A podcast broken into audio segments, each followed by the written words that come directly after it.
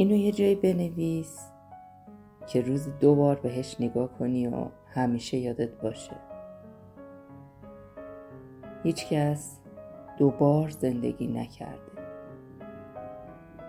به قول چارلی چاپین شاید زندگی اون جشنی نباشه که تو آرزوشو می‌کردی ولی حالا که بهش دعوت شدی تا می‌تونی بخند و شاد باشی.